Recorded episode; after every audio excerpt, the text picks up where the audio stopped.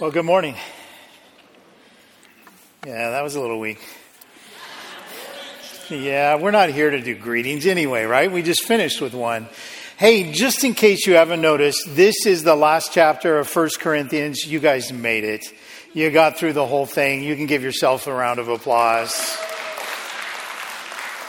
Actually, you haven't made it yet, because here I go.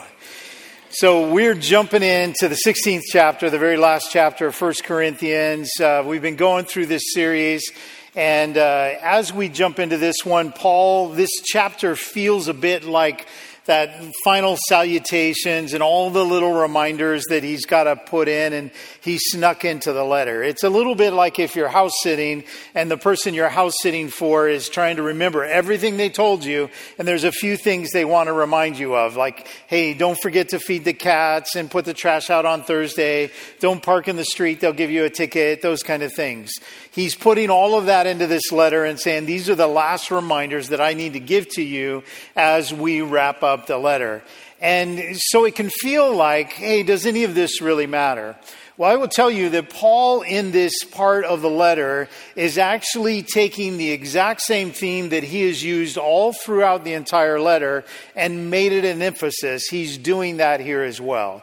As you remember, as we've been going through First Corinthians, we've been talking about divisions and everything else. The, the people had written a letter to Paul. We don't have that letter, but First Corinthians is his letter back, answering questions, addressing issues, trying to settle some of the arguments and divisions they have. And every time he did it, he would come back into it and say, My reason for telling you this is this is how you should treat it and be thinking about others rather than yourself in this situation. So if it was like food offered to idols, then he would stop and say, you have, you're free in Christ. You can eat whatever you want, but be thinking of others when you do that because that might cause them to stumble. It might cause somebody else a problem. And when he would talk about the spiritual gifts, he says, if you've got the gifts of tongues, then that might be a great thing, but think of others and whether this is the right time to use that. And so he would do that with all the different issues that we've been covering over the last few months. And he would talk about your freedom, he would talk about your gifts, he would talk about the different teachers, whether it was Paul or Apollos or whoever they were following. He would stress this again and again that we should be thinking more of others around us and not just ourselves in that issue. So much so that I'm going to kind of play my hand right now. I'm going to show you where we're headed for this entire message. And uh, we're going to look at Philippians 2. And if you've got your Bibles, turn to Philippians 2 because we want you to understand that what Paul is asking us to do is something that Jesus himself did very, very well. And this shows up in Philippians 2, verse 3 to 8. Do nothing from rivalry or conceit, but in humility count others more significant than yourself. Let each of you look not only to his own interests, but also to the interests of others. Have this mind among yourselves, which is yours in Christ Jesus, who, though he was in the form of God, did not count equality with God a thing to be grasped, but he made himself nothing, taking the form of a servant, being born in the likeness of men, and being found in human form, he humbled himself by becoming obedient to the point of death, even death on a cross. That passage in verse 4 specifically, let each of you look not only to his own interest, but to also to the interest of others. Have this mind in you that was also in Christ Jesus. And Jesus himself thought more about us. He, he denied himself and thought about us. He was thinking about us before we were even born.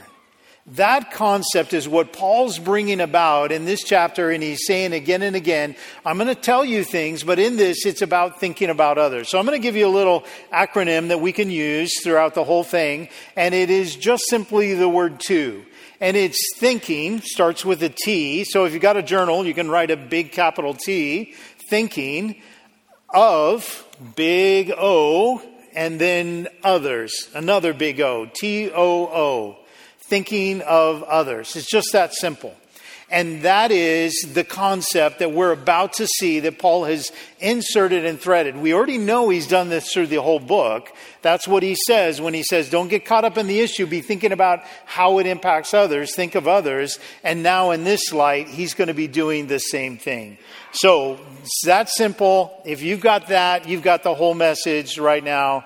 And uh, the definition for too, T O O, thinking of others, the definition of too, if you look it up in the dictionary, is just that idea of likewise, in the same way, also is the way to use it. Like Christ did, we too would want to love others in the same way. It would be thinking of others too. So the definition works that way as well. All right, you guys ready? Let's jump in. So we are in 1 Corinthians 16, and as we look at that first verse, it starts off and it says, Now concerning the collection for the saints. And right off the bat, some of you, when we were reading this scripture earlier, you kind of groaned. You thought, oh no, here we go. It's going to be a sermon about offering, and we're going to be told we got to give more. Well, you already know that then, right? You we don't necessarily have to teach about it. What I want to show you here is what Paul is doing is he's taking that concept and he's saying, this is a bit of that thinking of others. This is what they did. Now, concerning the collection of the saints, as I directed the churches of Galatia, so you also are to do. And then on, he gives instructions on how to do that. On the first day of the week, set some aside for those saints in Jerusalem. He's asking them to be thinking of others that you do what you're doing in your daily work for somebody else, be thinking of others too. T O O. That's the concept. That's where we're going with it. Ginny Key tells, tells the story of uh, women in India that they didn't have very much money at all. They wanted to bless the other saints. So what they would do is take the, the rice that they had, barely enough to feed their family, and they would set aside just a little bit of rice every day. But this group of women, there were enough of them that after a while they started to have quite a bit of rice. They would sell the rice, make some money. They'd save that money until they were able to buy a building. They rented out the building and then they used the, the proceeds from the revenue from the rent to be able to take care of missionaries and to send money for missionaries who were taking the gospel out into the world. By simply thinking of others, they figured out we could set aside part of our own meal to be able to bless others in another way. That's the power of this idea of thinking of others. That's what Paul's talking about in this. Now look at verse 5. In verse 5, Paul's talking and he says, I will visit you after passing through Macedonia. For I intend to pass through Macedonia, and perhaps I will stay with you or even spend the winter, so that you may help me on my journey wherever I go. So, right off the bat, he's saying, so that you might be thinking about me, helping me. And then he says, he's thinking about them, for I do not want. I do not want to see you now just in passing. I hope to spend some time with you if the Lord permits. So even Paul himself is saying, I'm thinking about you. I'm thinking of others. This concept of too plays out there. Now let's jump up into verse 10. When Timothy comes, see that you put him at ease among you, for he is doing the work of the Lord as I am. So let no one despise him. Help him on his way in peace, that he may return to me, for I am, inspect- eh, I am expecting him with the brothers. Paul is saying, even with Timothy, I want you to be thinking of others. Be thinking about Timothy and what he needs. Timothy is a young pastor. He's just getting involved in the ministry, and people saw him as too young. And so Paul is, be, is saying, think about Timothy in this regard. And this concept, by the way, for Paul to say this and to write this to this church is really, really a beautiful idea. What I want you to imagine is that this church, Chuck Swindoll used to be a pastor here, very famous. He stops, he's now off in Texas, he's got a church in Texas. But it, imagine now that we as this church get a letter from Chuck Swindoll as Darren comes to this church. Let's read it with those eyes. So now Darren's come here and we feel differently about different pastors. Listen to what this letter would sound like. When Darren comes, See that you put him at ease among you, for he is doing the work of the Lord as I am. So let no one despise him. Is that not cool? It's great that, that even there, Chuck Swindoll would be thinking about Darren, that Paul is thinking about Timothy, and what he commands us to do, or the church of Corinth to do, is to be watching out for Timothy and caring for him and not despising him, but actually making it easier for him. This is what Paul is doing throughout this entire letter. Now, let's keep going though. As we go, Apollos 2 and the same thing in verse 12 concerning our brother Apollos. At the very end of 12, it says, He will come when he has opportunity. In other words, even Apollos is going to come back.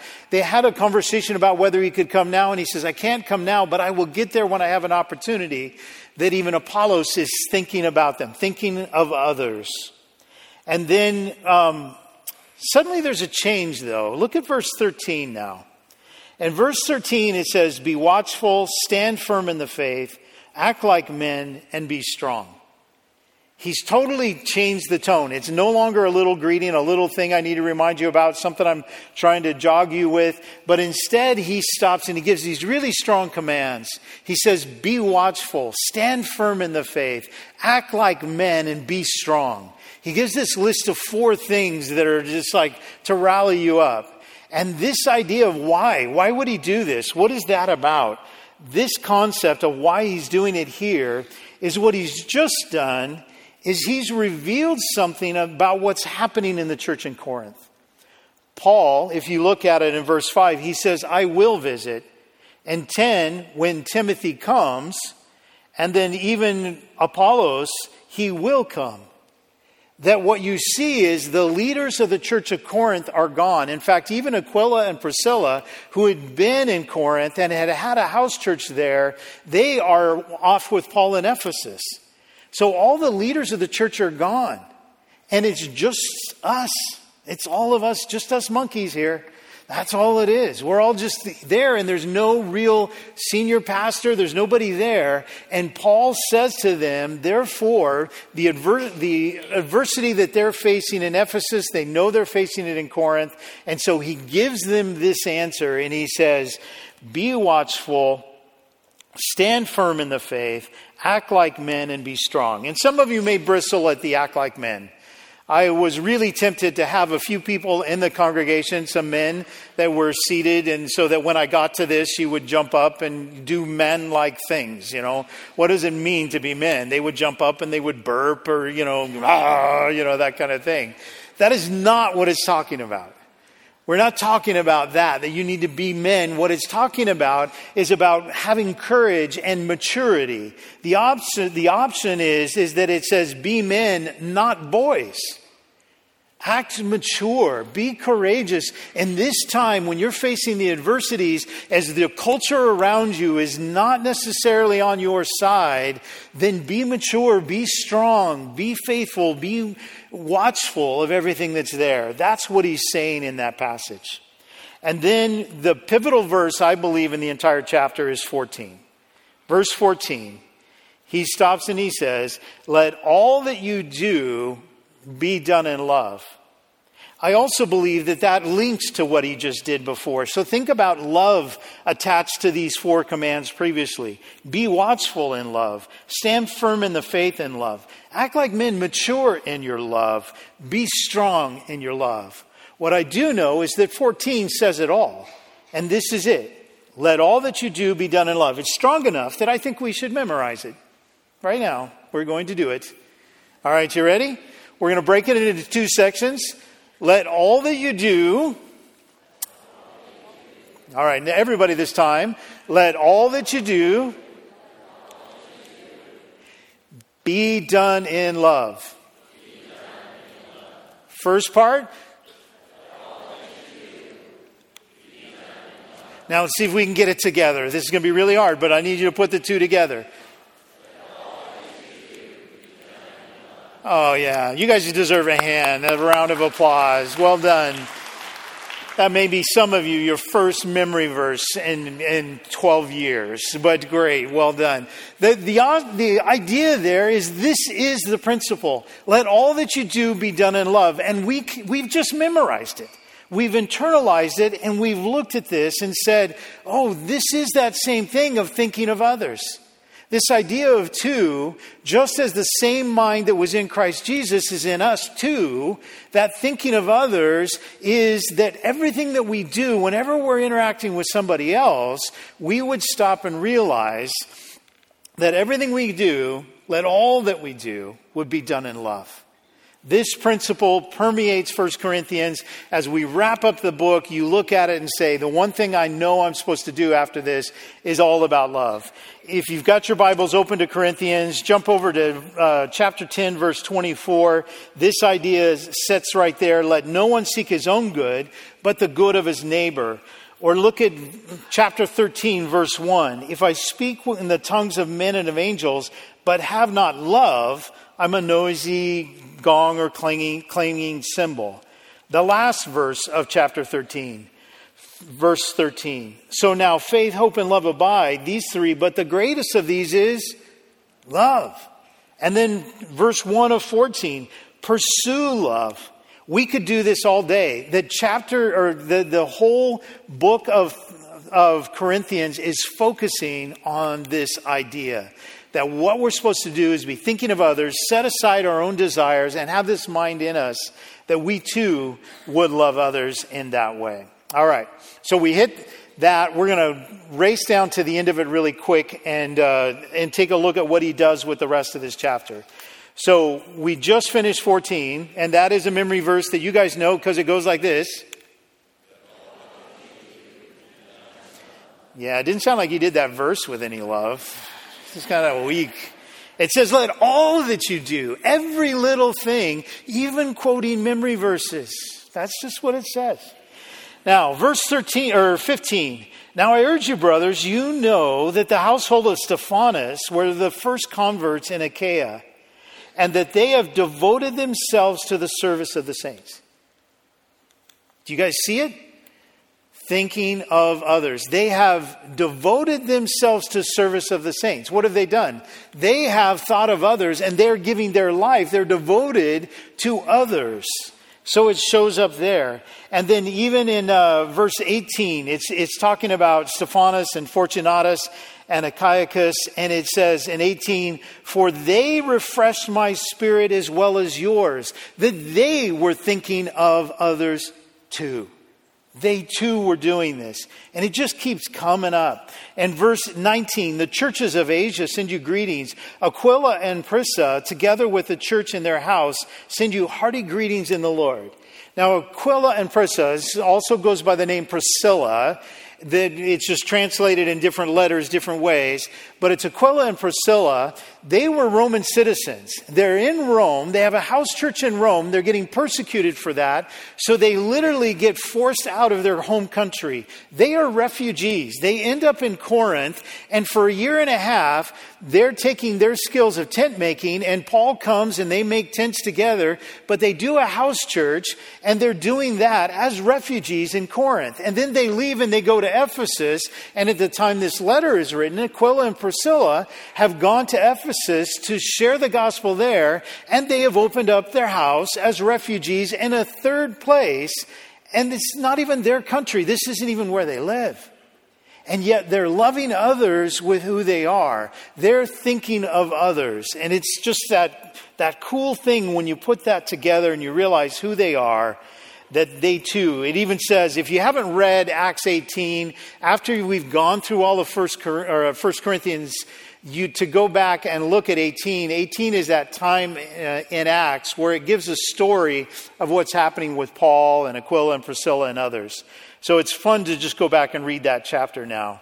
But it puts it all in perspective that he was, they were even teaching Apollos. They were uh, sharing with him the gospel, and then he went on to become a teacher in and of himself.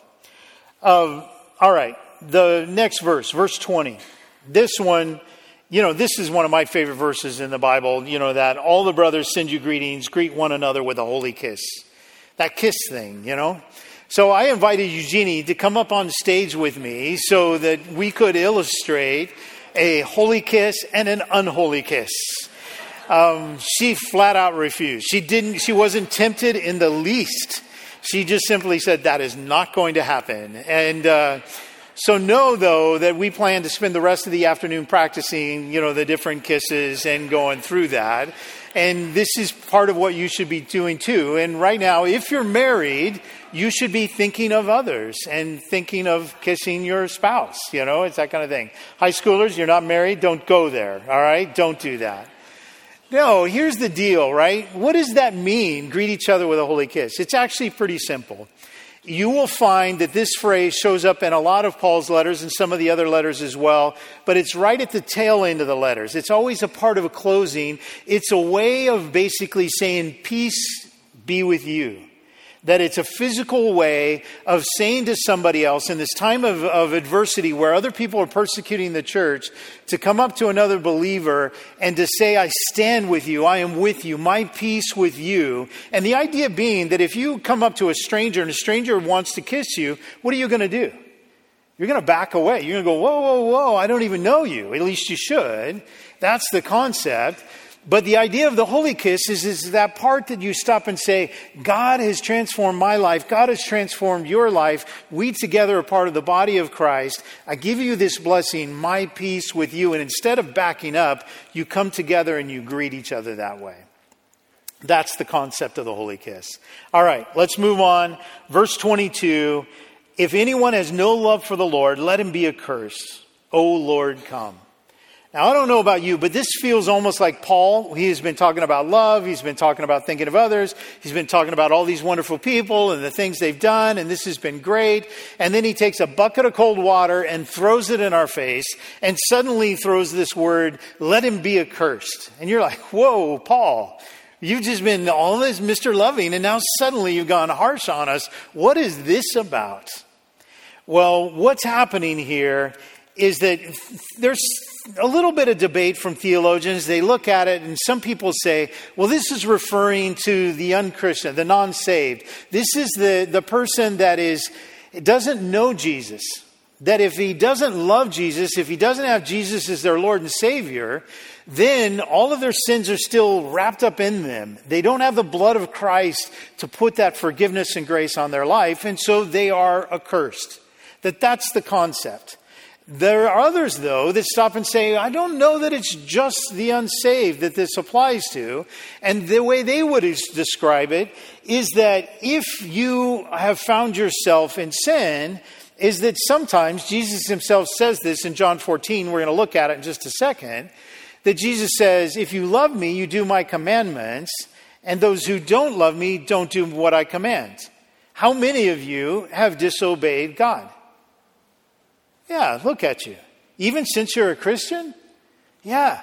So, this idea that there are times when you're not loving Jesus, does that mean you're accursed? And the answer is yes. Now, it doesn't mean eternal salvation in that sense, but what it does mean is it means that there's a consequence for sin. We know that. The wages of sin is sin has consequences even if you're a believer. Just go go commit murder, see what happens. Go have an affair, see what happens. Just go lie to somebody and see what happens. Sin has consequence. And so when you read this and it says, if you're not loving Jesus, that means you're in disobedience, you're in sin, and therefore there's consequence. There's a curse that comes with your sin. The point of that is either are true. Whether this is whether Paul is speaking of a non-Christian or whether Paul is speaking of Christians, they are both true. There are curses that come for those who are not loving the Lord. Now, Paul does one more thing in here that might help explain it just a little bit more. If you look at the verse before, in verse 21, it says, I, Paul, write this greeting with my own hand. The idea there is, is that he was using a scribe. He was dictating the letter. The scribe is writing down everything that Paul says for this letter. And then at this point, Paul takes the pen from the scribe and he writes this final salutation. And he says, I, Paul, write this greeting with my own hand. If anyone has no love for the Lord, let him be accursed. O Lord, come. And it becomes this little ending. When I used to uh, work for Seattle's Union Gospel Mission, we would send out a lot of letters to donors. And in the process, the letter would be pre printed with everything that I would want to say. But at the end, if it was, especially if it was going to somebody that I knew, I would write a personal greeting right on there with my own hand, just like Paul. It's that kind of a thing that you would just write it out that way. Paul's doing this, but he does something really unusual. He does a little bit of wordplay. And the word right there, when it says, let him be accursed, accursed is the word anathema. Now, some of you use that word on a regular basis, that that idea is an anathema to me. It's cursed, it's a bad idea, or that person is an anathema to me. And maybe not all of you, but it's a word that we still use to this day, but it's a Greek word, and, and that's it, anathema. If you've got your journals, you're going to want to write this down just to have it make sense, especially if you're a visual learner. A N A T H A M A, anathema. Or maybe, an, yeah, T H A M A, anathema. The next word is a combination of those three words where it says, Our Lord come. That word is Maranatha. So Paul writes anathema, Maranatha. They sound similar? If you write out Maranatha, A M A, I better make sure I don't spell it wrong for you guys. But the, uh, uh, where did I go? Here we are. M A R A N A T H A. We're not going to have a spelling test at the end.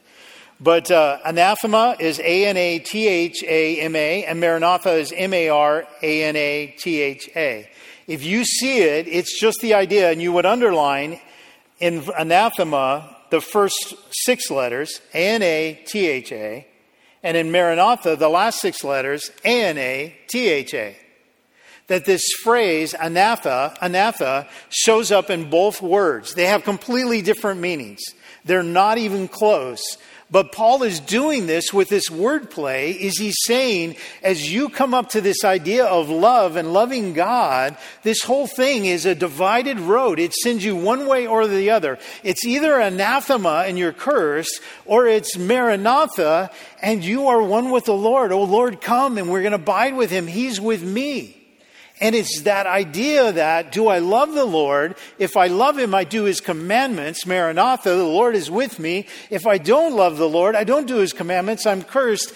And it's two separate things. And we get to choose by how we are loving, how we are thinking of others. It's just simply that concept. It's a fun little wordplay that Paul does there, but it just echoes the whole thing as it plays out. Um, in John, uh, John 14, this is where Jesus says, John 14, 15, he says, If you love me, you will keep my commandments. And then flip over to 15, and in chapter 15, verse 12, he says, This is my commandment. So he says, If you love me, you'll keep my commandments. This is my commandment, that you love one another as I have loved you that this idea of when you love Jesus, the thing he's commanding you to do is to love others. Oh, that sounds a little bit like a memory verse I learned just a little bit ago. Anybody remember it? Let all that you do be done in love. This is what Jesus is asking from us. This is what Paul is asking from us in Corinthians. And we just went through the whole chapter, but we got one last thing to do that as we take these ideas and we look at it and we realize this whole thing, that this is who we are as a church, we've been commanded to do this, to love the community around us, to love those. Jesus himself, on his worst day, did this very thing. Do you realize that as we march towards Easter, Jesus is about to be crucified. He's there. And in the process, he, he's thinking of others in this. He thinks of Judas. He thinks of Peter. He thinks of his mother. He thinks of the thief on the cross, even. That even those who are crucifying him, he says to his Father, Lord, forgive them, for they know not what they do. That even on Jesus' worst day, he is thinking of others. And this is the example we have. So, how do we do it? How do we do it? How do we love others? So, Eugenie and I sat down and we decided we're going to think through this and think of some of the ideas of what this means. And we were talking about different ways people have loved us. There was the time that we got COVID. And uh, early on in the whole COVID thing, we got a really bad part of it and we were down and we were really sick. And my brother heard about it, and uh, he lives up in Oregon. And so my brother called uh, Marie Callender's and had Marie Callender's and, you know, the DoorDash or Grubhub or something like that. He says, he texts me and he says, Jeff, I don't know which of you isn't feeling too bad that they might be able to get to the front door, but we've sent something for you. And there were soups and chili and stuff like that to take care of us for a couple of days, just sitting on our front door for my brother in Oregon who was thinking of others. He was thinking about us, and he was loving us in that way. Things like meal trains, things like visiting people that are lonely, making phone calls, sending notes. We could go on and on about all the different things, but I want to give some real examples so that you can see just the, the way it looks. Uh, Tiffany Kim and her family, they're in a neighborhood. They had just moved into the neighborhood a few years ago. Another family moved into the neighborhood about the same time. And uh, just over the last couple of months, the wife, the mom in this family, got cancer and she passed away. And Tiffany just simply stopped and took her family and they went to the funeral and just simply walked with that family. Let everything that you do be done in love. To the Kim family, that means going to funerals. To my brother, it means sending soup. Uh, John Bender, so many of you know John. Um, one day I was out with some of the staff. We were using the caravan and we were going out on a Valentine's Day delivering Valentines to different seniors all throughout the community. Just cookies and a little card, that kind of thing, just to cheer their day. And we had just passed John Bender's house and realized that I had driven past it and I needed to go back. So I put the van in reverse and I'm looking in the rearview mirror and I put it in reverse. What I didn't see was John's porch and the, the uh, handrail that came down from the porch. So I speed the van up to get back to his house, and I slam the van right into his porch. I hit the porch so hard that his entire trailer house just shook and shook. It, it just popped them up. They jumped up, came running out. They thought it was an earthquake, but no, it was just Jeff driving the church van. That's what that feels like. I just slammed into his van.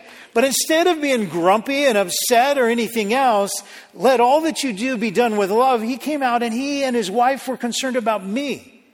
They were concerned that I was going to have to tell Patty Matterson that I ruined the church van. You're in trouble, buddy, and we want to pray for you. You know, it's that kind of a thing. Let all that you do be done in love these kind of stories, our neighbor Carol, who just a couple of days ago comes, knocks on our door, and brings a platter of warm butterscotch brownies fresh out of the oven. That's love, you guys. And I'm going to post my address so that you will know exactly how to deliver that. Thinking of others, do you get it? This is what this is about. Sue Sailhamer after her husband Paul has passed away, goes through his library and knows that I love old books and finds an old book of Paul's and gives it to me. She's the one grieving, but she's thinking of others even in her grief. Even in her difficulty, she's thinking of others. Guys, this is our call. This is, should be what defines us. That we too would have this mind of Christ, too thinking of others. That's what this is about. That all that you do be done in love. Now, here's the reality, though it's difficult, that sometimes when we think about some of the smaller things, it's not as easy. All that you do. So you're driving on the freeway. All right, let's just move on. let all that you do, even if you're let, let it when you're driving on the freeway, be done in love. That's what it means that when you're shopping, let it be done with love. And, and let me clarify that does not mean that you love shopping. That means while you're shopping, you're thinking about others. Maybe it's what you buy. Maybe you notice somebody else can't afford something. I don't know what it is, but what you're doing when you shop, you could do it in love. These kind of ideas that when you're at work, you would do your work as if in being done in love. When you talk to others, do it in love. Whether that's your spouse, whether that's your children, whether that's your parents and how you talk to your parents, it doesn't matter who it is. That whatever you do, do it in love. How you treat others as well. So, yesterday, I'm finishing up this message and I take a break and I'm out in the garage and I'm going through some old stuff and I open up a box and there I find this gold pocket watch. It's a really cool old watch. It's been in my family for a long time. Like my grandfather gave it to my dad and my dad gave it to me and I have this watch. It has somebody's initials on it. It's in a little envelope with somebody's name and I don't know who the person's name is. So it went into a box, tried to keep it safe, but it's, it's like from the turn of the century. It's this really cool gold watch, little pocket watch. And uh, I pull it out of the box and I look at it, except that I've recently been doing genealogy, so I've learned more of the family names. And this time I look at the envelope and I'm like, wait a minute, I actually know that name now. I could go look on the genealogy stuff. I could find this person. And then I hesitate because I realize if I find them, this person isn't re- directly related to me. What happens is they were visiting my grandparents. They were walking in the backyard. She drops her watch and doesn't realize it, loses the watch in my grandpa's backyard. My grandpa finds it, but she goes back home far away and she ends up passing away. So my grandpa never gives the watch back to her because she's dead. She's not going to need it. They don't tell time in heaven. But at this point in time, this watch just gets passed on, but it's just somebody uh, sort of related to us on another side of the family. But then I realize, now that I know genealogy, I can find her family now. I can find her children and her children's children, and I can find them, and I could actually bless them with this watch and go, This is your great grandmother's watch. How cool would that be? And I almost closed the computer because I don't want to do it. Because that watch is mine. I've had this watch for a long time. And if I go find out her family, I'm going to have to give it up. And so I'm conflicted over this struggle. This is the problem with love is that it oftentimes requires sacrifice. So I turn on the computer, I go into the software genealogy program and I type in all the details and I find out to my delight that she has no children. Yes. Do you realize how wrong that is? This is me coming up to give you this sermon on this topic, and I am wishing that she has no kids so that I can keep an old watch that doesn't even work. That's us, right? And Paul stops and says, Look, I know it's going to be hard, but let all that you do be done in love. That story would have been so much better if I would have told you. I reached out to her family and they went, Oh, we've we've got nothing from our grandma. This is the only thing we wish. This has made such a beautiful connection. Thank you so much. That didn't happen. I still have the watch. let all that you do be done in love. Here's the point we need you to do this too. This isn't a happy thought that we talk about on Sunday. This is how we live our life later today. This is how we treat each other, that we're thinking of others and all that we do be done in love. In fact, we have a problem here at this church, and it's not what you think. Because when somebody says, hey, there's a problem with the church, you guys are doing something wrong, here's what it is this year, through your generosity, through the Compassion Fund, on the last Sunday of the month, we give away, or we rather take a, a, compassion fund that we can give away to people in need. So every last Sunday of the month, you guys have been donating into that. You've above your tithes and offerings, you've been giving to the Compassion Fund. This last year, we gave away to people in need in our in our congregation, our friends and family, and to our community that were in need. We gave away one hundred thousand dollars. That's pretty cool. Yeah, you can you can applaud that. Here's the problem. In the fund, is $400,000, even after giving away 100,000. Do you see the problem? We have people in our life that are in need who need to be loved. We, as staff on the church, don't know all those stories. We don't know who they are. So, what I need you to do right now is I need you to think of others. Literally, right now, pen in hand, piece of paper, who do you know who's going through it right now? Who has lost their job? Whose car broke down? Who just had their car broken into? Who's sick? Who needs some soup at their door? Who needs a gold watch? I don't know.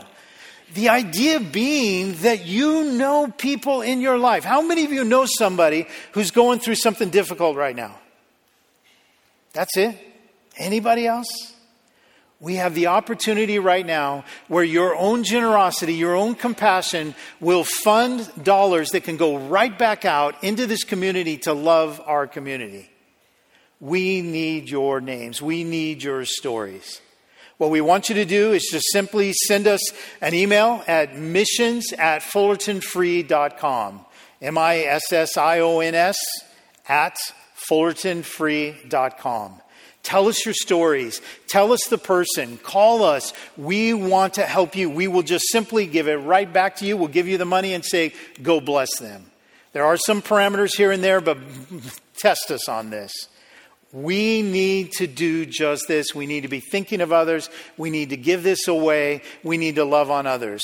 And this church right now is deputizing you, just like Paul did. Paul said, Go love others. And we're telling you we can fund that.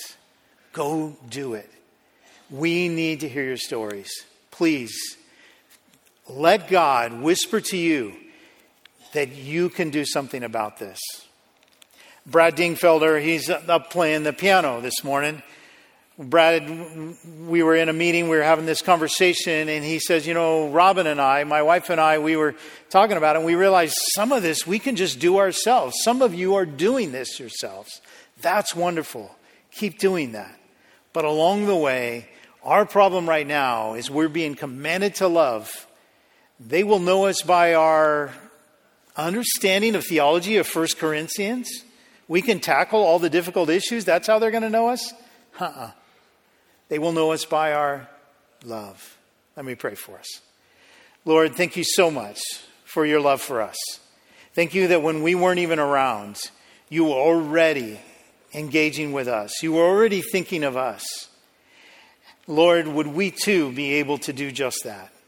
Lord, we know that there are so many people in this world that are hurting, that are struggling, and many we don't even know of. But we would ask, Lord, that your Spirit would indeed whisper to us a family, a friend, uh, a person at work, somebody that might be going through it, that, Lord, you would lay them on our hearts and that we would make sure we love them. And that we would love those around us and how we speak to them and how we act and how we drive. But Lord, may this church be known by how we love others. We thank you for your word and we ask these things in your name. Amen.